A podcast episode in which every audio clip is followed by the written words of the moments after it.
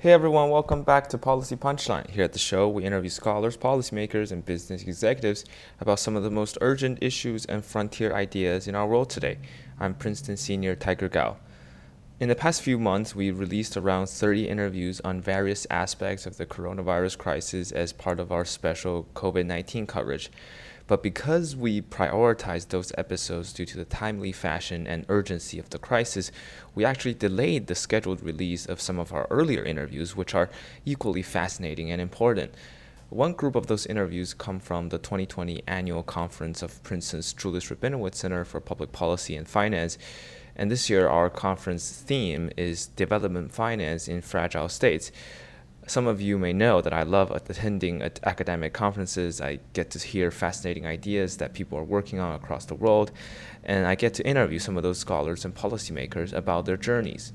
This interview with Dr. Brad Setser was recorded at our 2020 annual conference during our 30 minute lunch break.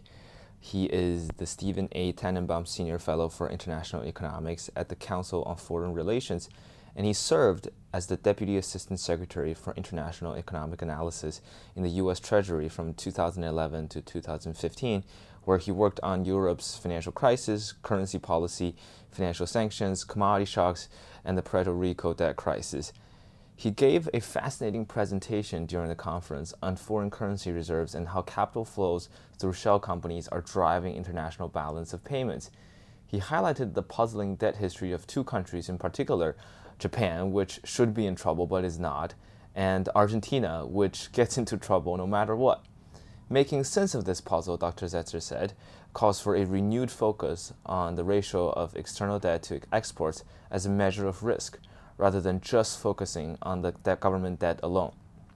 You may read more about Dr. Setser's presentation on our webpage, and you can subscribe to his blog and newsletter Follow the Money on the webpage of Council on Foreign Relations. In this interview, we mainly discussed issues related to capital flow and taxation. It wouldn't be an understatement to say that Dr. Setser's works very much inspired me personally to read more about tax policies, and how, therefore, as a result, I am currently doing summer economic research on taxation and inequality. Uh, this interview also touches on topics in financial economics and how Dr. Setser appeared in the first chapter of Adam Tooze's book Crashed, uh, as some of you may know, we interviewed Adam Tooze last spring as one of our first interviews of Policy Punchline. It was a fascinating conversation into the field of financial economics. It's very unfortunate that my interview with Dr. Setser was a very short one, but I hope that this can be an introduction to a vast and important field of issues that you may continue to learn about afterwards. I hope you enjoy, and here's my interview with Dr. Brad Setser. Thanks so much for joining me today. No, thanks so much for inviting me. Of course. Uh, so why don't we just begin the interview with a very broad uh, question that uh, might take us anywhere uh, you hope to be. So you worked at, uh, at, such a wide range of sort of capacities, you know, both in um, public service at the Treasury and now at the Council on Foreign Relations. Would you mind just telling us a little bit more about your background, what, what kind of got you to the Treasury and now uh, to Council on Foreign Relations? Uh, well, I actually did my uh, PhD in international relations. Um, I I did a PhD in a different era, uh, and I had no expectation of going into academia. And my first job was as a career civil servant at the Department of Treasury, and uh, that I arrived just as the Asian financial crisis was sort of breaking out and uh, I got a chance to work on some of the issues that uh, that emerged out of the Asia financial crisis and then some subsequent uh, emerging market crises, and that uh, more or less defined my uh, subsequent uh, career. At, at, a certain point in time, my focus shifted from emerging market debt to emerging market and other assets. Uh, if the 90s and first part of the 2000s were marked by consistent, large, and devastating uh, financial crises for most emerging economies, the middle part of the last decade was marked by an unprecedented uh, wave of reserve accumulation. You know, most obviously in China, uh, but very broad, in fact, You know, so a set of emerging economies that previously had uh, important financial vulnerabilities suddenly became sources of financing for the United States. Uh, in my view, that contributed to some of the vulnerabilities that led to the global financial crisis, but that's much debated.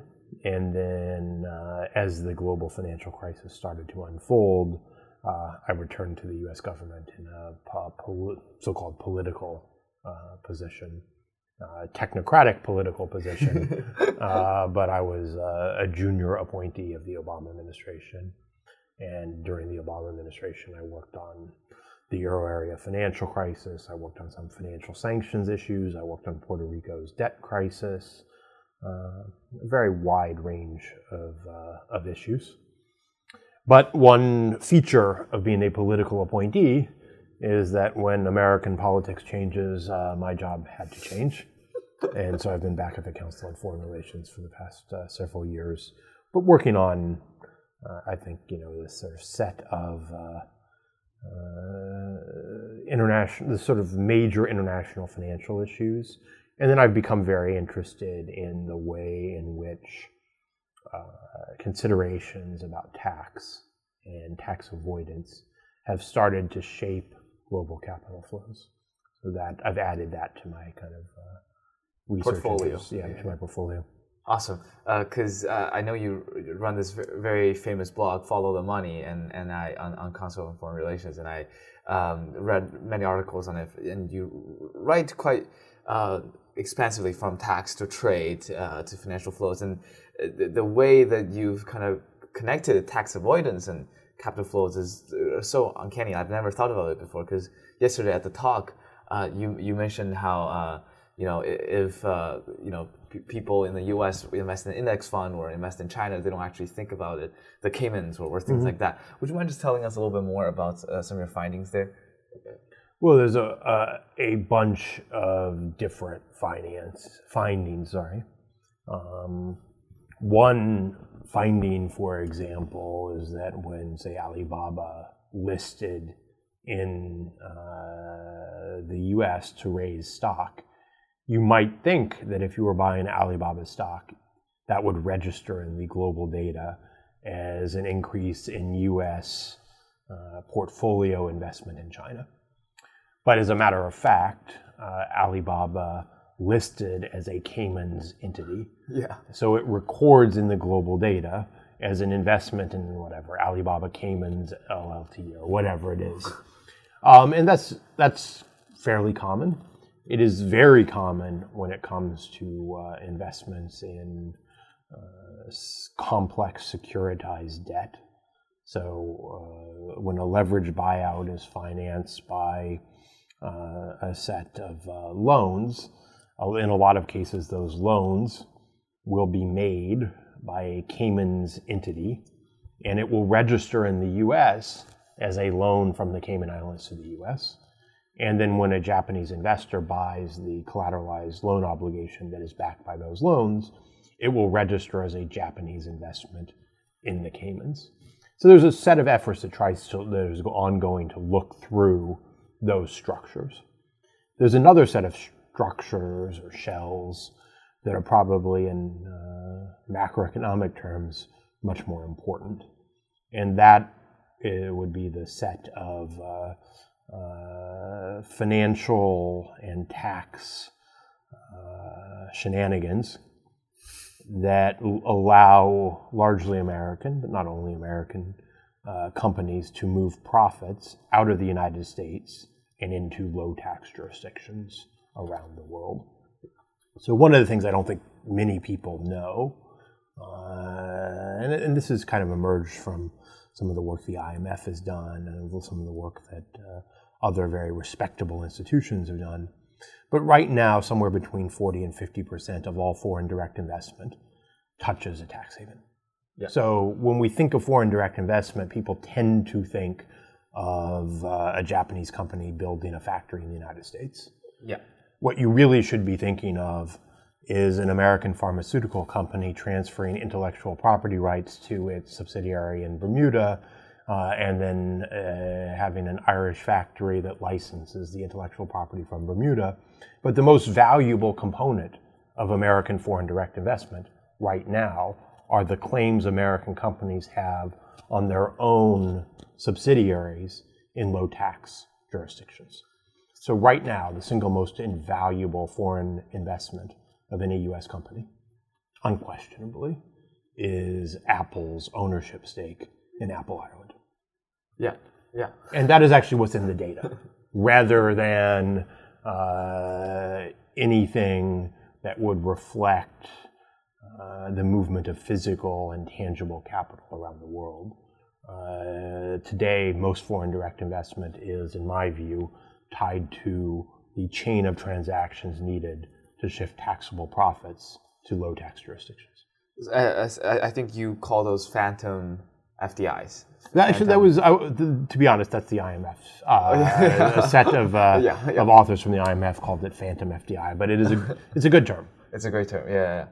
Yeah, because I remember I went to this talk by uh, the economist Emmanuel Saez, who wrote mm-hmm. the book uh, The Triumph of Injustice. Who uh, he kind of had the whole mapping of how rich people and billionaires and corporations evade taxes, and he was saying how uh, Google licensed its uh, you know search technology to this thing in the Caymans or something, and that's why um, most of the profits generated by Google Ads or Google Search is all they only need to pay the Cayman tax rather than the U.S. tax, and you know we've kind of read so much about those tax practices these days. Uh, we haven't read enough. I mean, uh, I think not enough people realize uh, the extent. The extent. Um, now, to be fair to Google, they shifted uh, to Bermuda.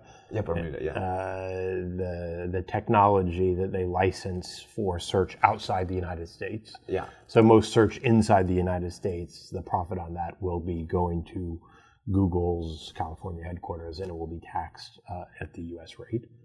Uh, Google has indicated they're going to unwind their Bermuda structure. We don't yet know what's going to replace it. Uh, Microsoft uh, has moved out of a, uh, a set of uh, where it had several different holding companies globally to concentrating everything in Ireland. So it, people are making different choices.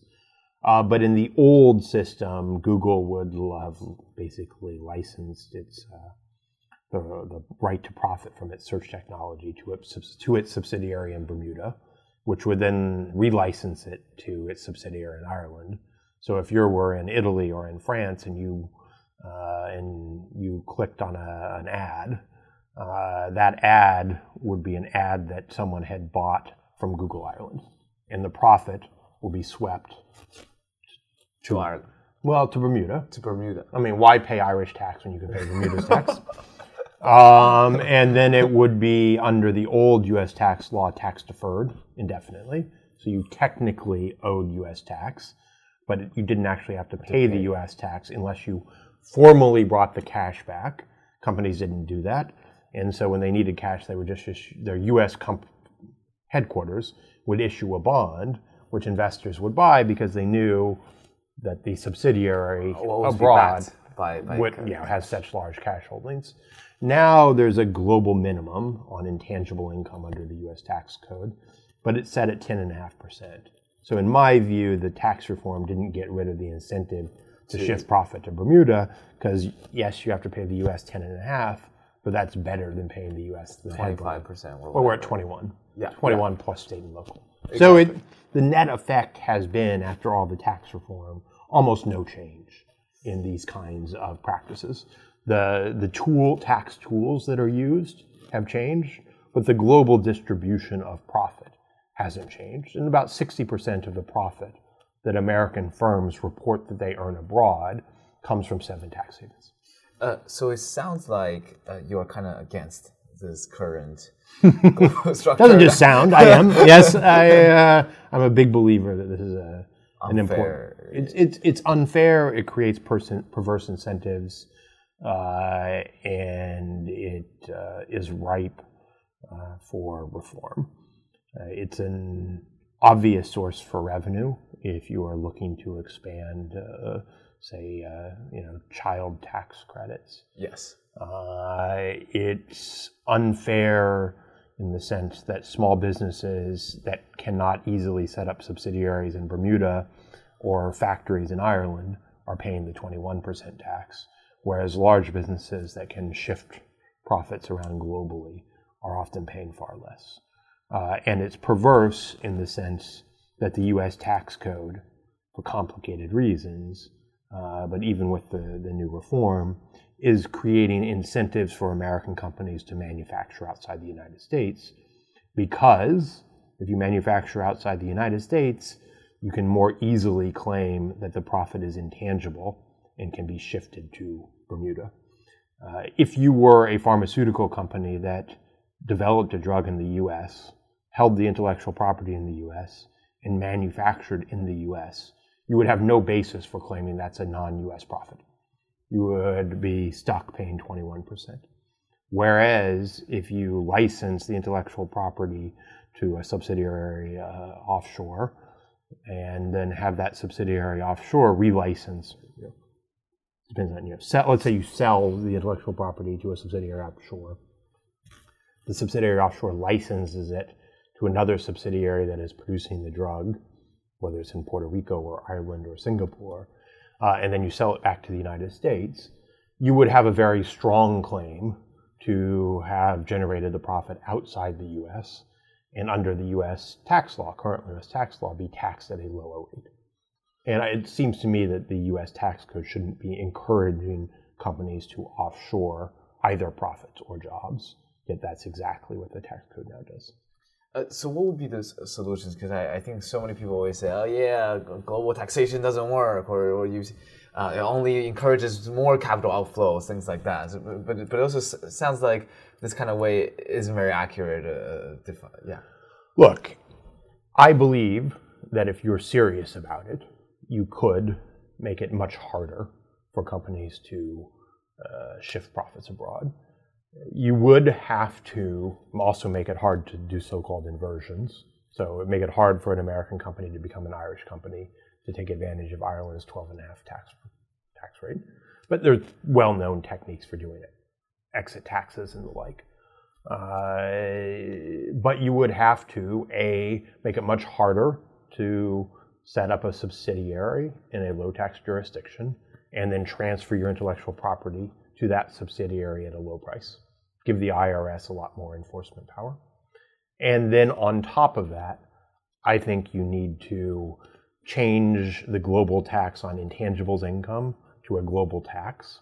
Assess, so by that I mean it doesn't matter whether it's tangible or intangible income. The way tangible versus intangible is defined creates an incentive to put your manufacturing offshore. But that's sort of technical. Yeah assess it on a country by country basis. So you can't use pro, uh, tax you pay in Germany to offset the absence of tax in Bermuda, and raise the rate so it is at, at least 75 or 80 percent of the headline U.S. rate. If you yes. want to go much more aggressive and more creative, you could move towards what's called uh, one-factor apportionment, or two-factor apportionment, or three-factor apportionment.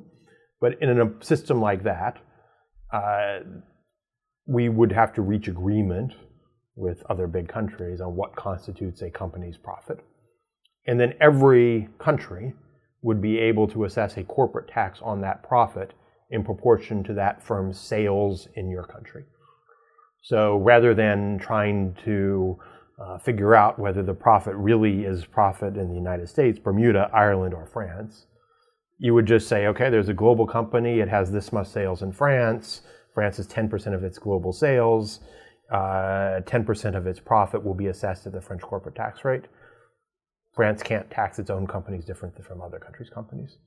That is a very hard system to game, but that is uh, much, a much more radical shift in the structure of tax than uh, what's uh, currently being proposed. Well, some people have proposed it. You know, Emmanuel Saez and uh, Gabriel Zucman have, have suggested something like this. Do you agree with them? Kind of. You know, I, I, agree with them. Yeah, yeah. yeah. Uh, but you know, I'm I'm uh, as much a policymaker as an academic. Yeah. So if there aren't votes to do something that significant, I'm quite comfortable with some more targeted changes uh, that I think would make it much more difficult for companies to profit from the use of uh, from some of these tax avoidance strategies. Which would also be great, yeah. Yeah, and, I, and I, I, think people are perhaps too cynical Like they, they say, oh, you'll never stop the companies from doing it. Whereas actually, all these strategies make use of known provisions in the tax law. And if you change the tax law, you get rid of the strategy. Phew. Absolutely. That, that, but it does take votes. So. It does take votes, which might be hard uh, in the next four years or eight years. We'll, we'll see. We'll, we'll see. I mean, but yes, it does. It does take votes. Totally makes sense. Uh, so you study how tax avoidance has influenced capital flows. So it sounds like you've also added the expertise in, in terms of mapping out capital flows rather than uh, just looking at the tax structure. So in terms of uh, shedding light on FDIs, um, the capital flows, what, what, lessons do you think we can learn from there, and, and how do you think uh, they help us learn more about the tax structure? Well, I mean, it, my interest in some of these questions emerged out of studying capital flows in the balance of payments data. So, I mean, one one interesting uh, little uh, tidbit uh, was that uh, three or four years ago, before the tax reform, uh, it looked like Ireland was one of the United States' biggest creditors.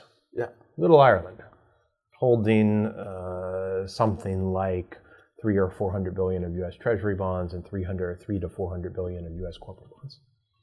And you know, it was sort of number three after China and Japan, like on the list of big foreign holders of treasuries you know, hey, I mean, Ireland, yeah, we're now a relatively rich country, unlike uh, 100 years ago. Uh, but Ireland is still a very small country. How did it jump that high on the list of America's creditors?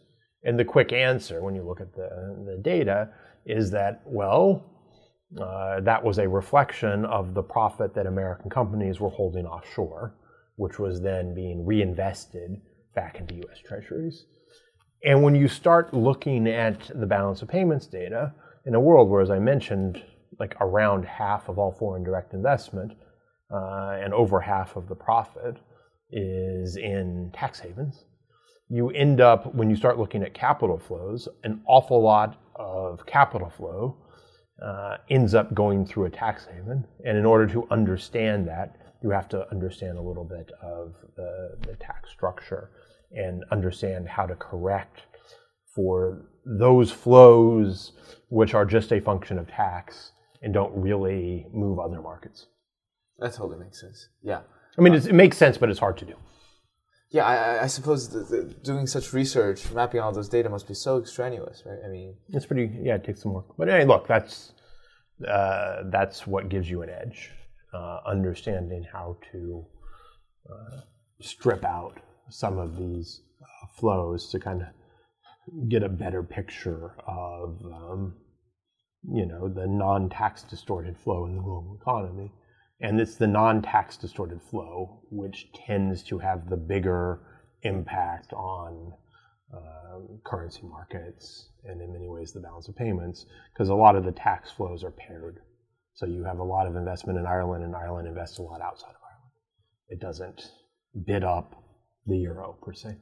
So, so this might be a little bit too uh, more of a metaphysical, philosophical question, which I think you might be really good at because I feel like during your talks and the way you explain things are often coming from a very a deeper angle than just uh, uh, economics. So I wanted to hear your thoughts on this. It seems that the, the global financial system right now and, and, and, the way trade actually happens, where capital flows actually happen, It's just uh, paper trails, and, and you you know add and subtract certain zeros from certain accounts, and, and often through those uh, intermediaries or subsidiaries that don't actually play as, as huge of a role, like Bermuda or the Caymans or Ireland. So uh, when you look at the, the, the, global financial system, you know, as it is right now, uh, do you like the way things are right now in terms of uh, trade and, and capital flows are being conducted in, in this manner? I, no, like obviously, I would uh, prefer uh, a trading system and a financial system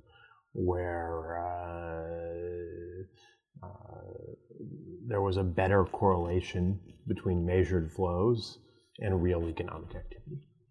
Um, and I think you know, with the rise of sophisticated tax avoidance strategies, uh, in the first instance, there's often not much correlation between the measured flow, either on the trade side or on the investment side, and measures of real economic activity. One example was the fact that Ireland was our third, large, the United States' third largest foreign creditor, just if you look at the data. Another example is that Ireland happens to be uh, the largest single market for US software. I mean, that's obviously Yeah. uh, a function of a tax series of tax strategies rather than the fact that Ireland is this uniquely large market. For actual software. software innovation or things like that. Yeah. And so, you know, that's it's the that discordance uh, that suggests something is wrong.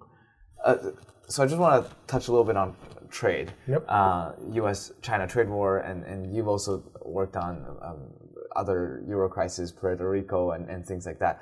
Uh, what do you think is the Phase One deal, and do you think uh, the the current uh, U.S.-China trade dynamic, the one before and the one right now, uh, have been improved or or no? No, That's a hard question. Um, Or, or in other words, uh, no matter what President Trump's intention may be, uh, do, do you see certain effects, positive effects of this trade war or, or trade deal?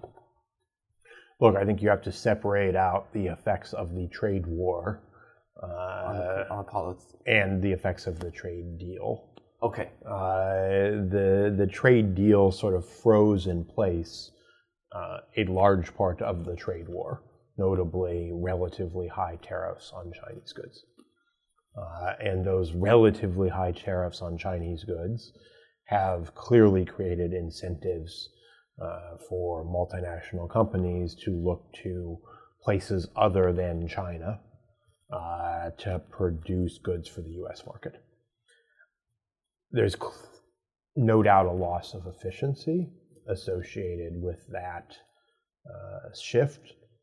Uh, I think with the coronavirus, you can also say uh, that there may be some long run advantages to having a more resilient global system if fewer companies are producing only in, In China. China.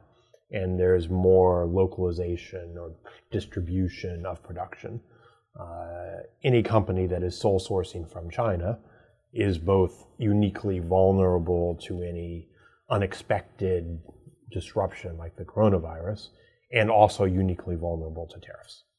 Um, so I, I, I- do think that there would there is a a lo- long run gain from having a little bit uh, disruption right now.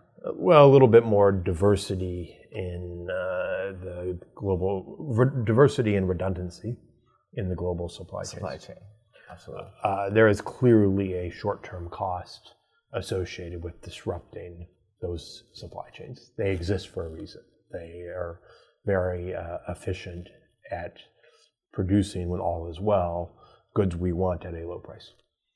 Uh, the trade deal, at least as I interpret it, uh, is a truce.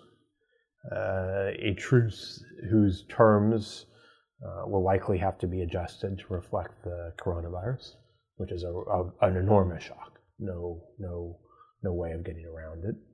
Uh, but the terms of the truce were that it mostly left the existing tariffs in place. So there's going to be an ongoing reduction in U.S. imports from China.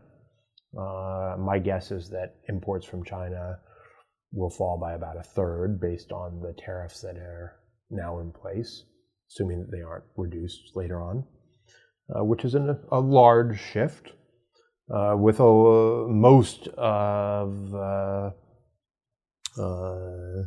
that fall in imports will be uh, offset not by higher U.S. production, but by more production in Vietnam and conceptually Mexico, although right now there's much more evidence of growing production in Southeast Asia than there is of growing production in uh, Mexico.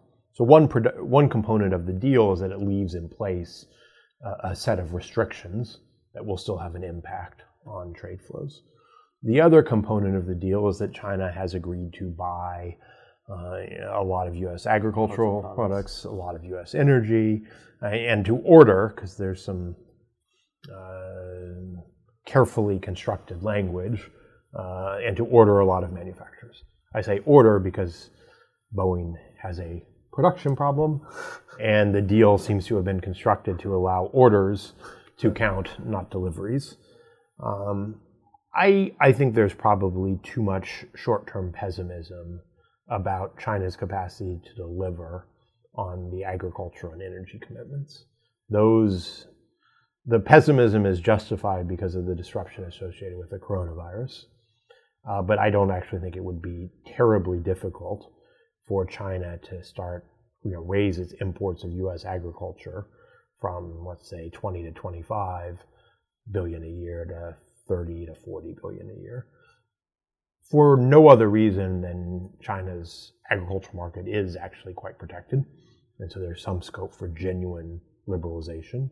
And then because uh, uh, the uh, swine fever has led to an enormous increase in Chinese demand for imported pork and poultry and beef. Uh, and if you just take the incremental increase uh, over the course of last year, it's over $10 billion. Yeah. It just didn't go to the US. So if you take that incremental increase and shift it to the US, US would, would be very happy. We, US would be very happy. We would kind of achieve that goal. Uh, it's a little harder for that to keep going because that's a one-off uh, adjustment, but I do think there's scope there.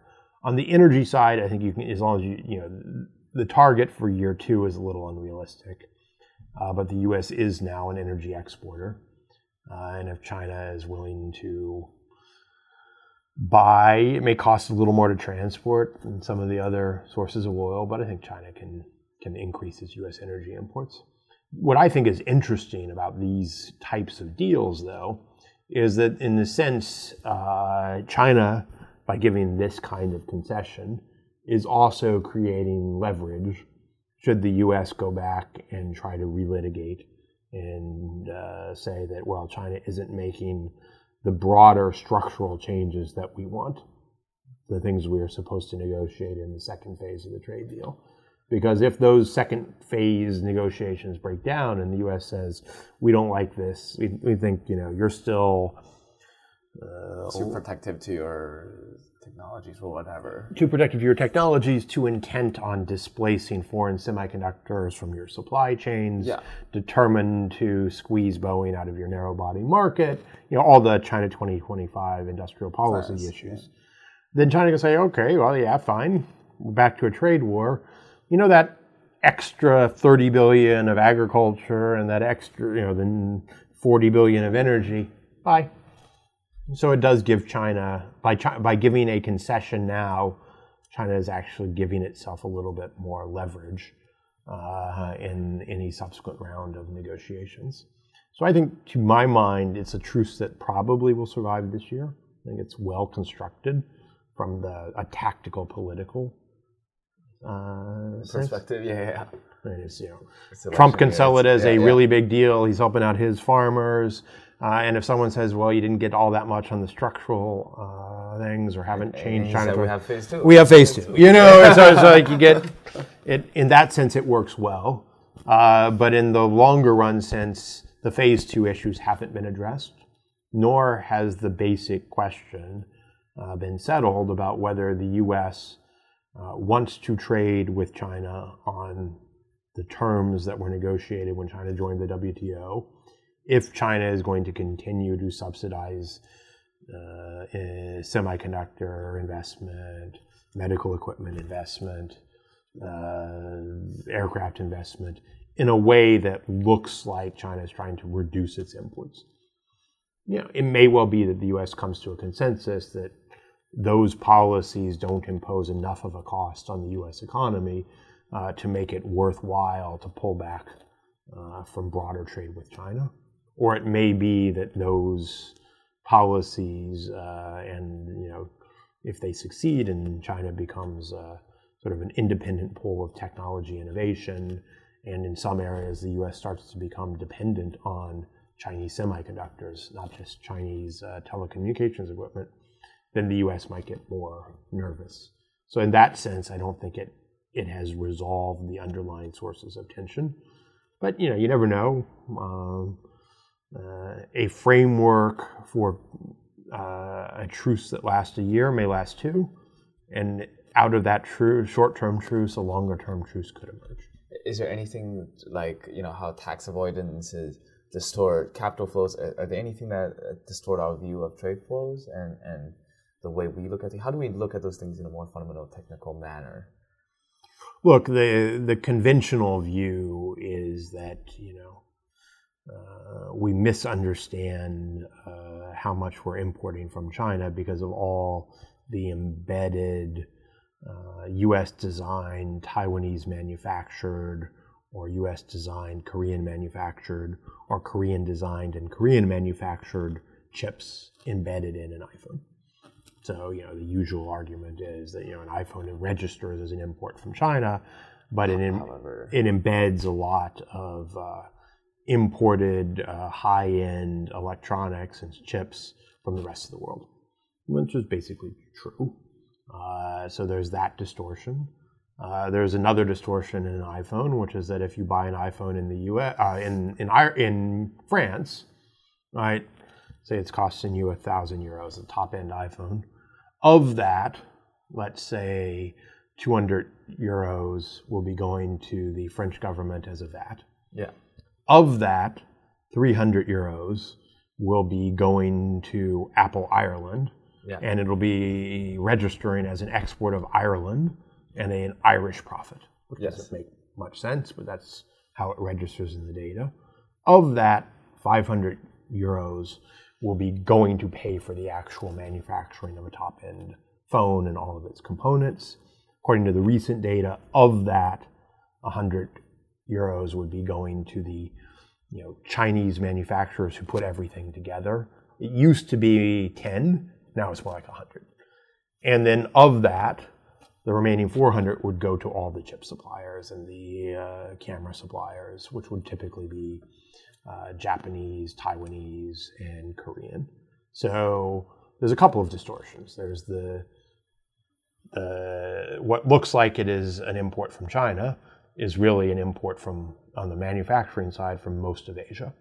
It embodies embodies within it a lot of U.S. intellectual property but most of that US intellectual property won't be showing up as a US export of intellectual property. It will be showing up as a US export of intellectual property to a tax haven and a very large offshore profit, be it in Ireland or be it in wherever some of the chip designers have located their intellectual property. So it is riddled with uh, inaccuracies. Um, all that said, the trade data does tell us something. It is the case that China runs a really big surplus in manufacturing. It is the case that China runs a really big deficit in commodity trade. It is the case that the US runs a deficit in manufacturing. We're pretty balanced in commodities. It is the case that Europe runs a surplus in manufacturing that exceeds its more modest, compared to China, imports and commodities. And it is the case that a lot of emerging markets uh, outside, you know, setting China aside, setting India aside, a lot of Africa, Latin America, uh, Central Asia, interact with the global economy largely by producing commodities. So it, there's distortions in the global trade data, but in some sense, like the common perception is pretty accurate. Yeah unlike the capital flow. You, you, you, I think that on the trade side, common perceptions are a little closer to the, to the, to the underlying than, than, than on the capital flows. I mean, I don't think most people think uh, that half of FDI is just basically moving through shells and tax havens, nor do most people think that half, uh, for in the US case, something like 90% of all FDI uh, is inward FDI is a merger and acquisition, not a greenfield investment. Yeah.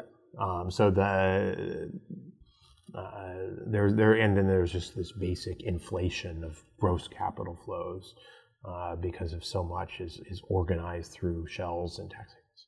Totally makes sense. I, I want to get you back to the conference. I'll just wrap up with a couple quick questions. Mm-hmm. Uh, you know, you spend time at the Treasury, and you've also commented on some some of the uh, current policy of this administration. Uh, wh- what do you think of the current um, I would say more specifically, some of the policies that Treasury officials have taken on uh, in this administration.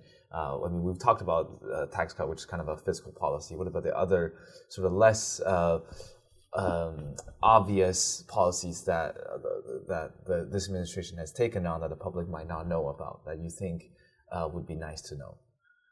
Well, I, I, mean, I do think it is important that not only was this a, tax cut, uh, but it reformed the international part of the tax code in a way that, to my mind, didn't get rid of the incentives to profit shift. So I think that is a, a critical point. Uh, I think it is important to note that uh, uh, that you know the Trump administration did an experiment. They said we could borrow more without having an adverse effect on the bond market. So far, that experiment has been right.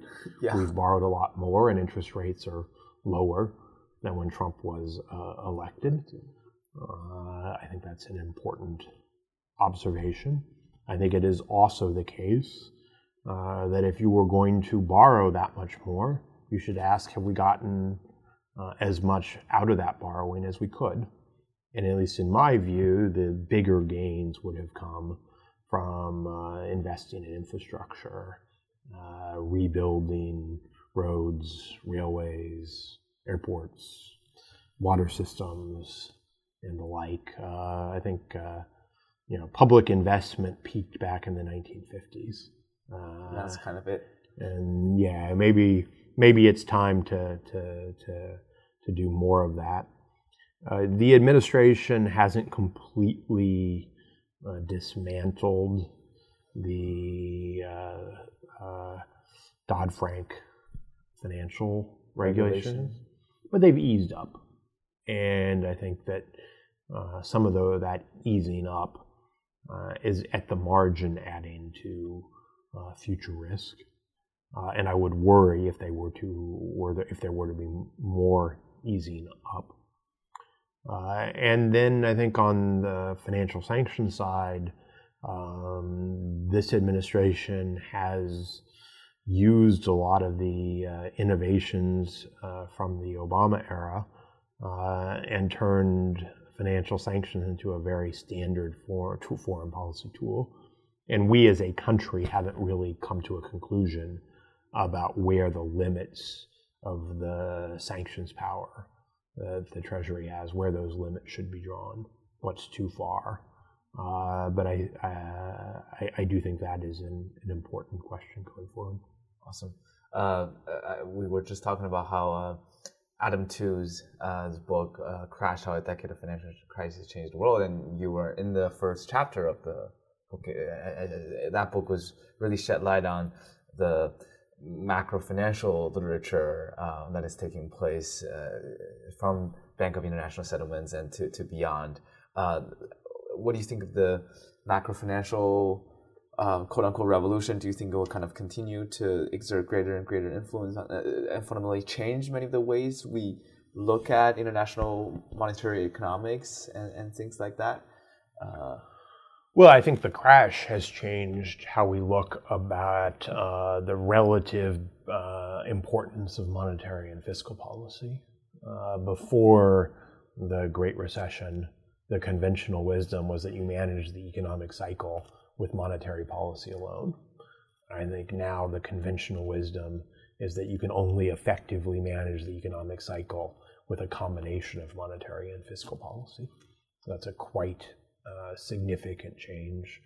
Uh, I think there has been a change in what the acceptable upper limit of leverage is within the regulated financial system. Uh, in theory, we've moved towards a regime where rather than relying on public uh, bailouts, the next financial crisis will be managed by bailing in bondholders uh, of the financial institution to protect depositors and short-term sources of financing. Uh, I think it's still an open question about whether that will work. And I think there's a set of really uh, uh, interesting small scale for the world, large scale for the countries that are involved, uh, financial crises that are playing out now. So Argentina during the low rate world went on a borrowing spree. Uh, Lebanon, during the low rate world, offered depositors two percentage points more than they could get anywhere else. people put their money in the Lebanese banks thinking they had a safe deposit in Lebanon. Those deposits were lent to the central bank and then on lent to Lebanon's government. Sorting out those uh, pockets of leverage, I think, will uh, give us some insight going forward into how how uh, a broader set of crises uh, will be handled. So I think you know we've moved from a uh, an era during the global financial crisis when the biggest and most innovative and hardest to solve financial crises were in the advanced economies. And everyone was looking to the advanced economies to understand techniques of crisis resolution. And I think we're moving back to an era, at least for the next couple of years, where the, tech, the cutting edge of techniques of crisis resolution will be uh, found in uh, the emerging world. Absolutely. Uh, and since the name of our show uh, is Policy Punchline, I want to ask you at the very end of our show, uh, what's the punchline here? I mean, whether it's for capital flows, for trade, for um, financial economic policy going forward, uh, what would be your punchline? Uh, inter, inter, I think I would say that introductory economic textbooks can no longer ignore cross-border tax avoidance. That's a wonderful way to end this uh, interview. Thank you so much for sure. joining us today, Dr. Setser. Awesome. Very good. Thanks. Uh, and this concludes this episode of Policy Punchline. Uh, please follow us on iTunes, Spotify, uh, policypunchline.com. Uh, rate and review us. Uh, we look forward to hearing back, uh, seeing you next episode.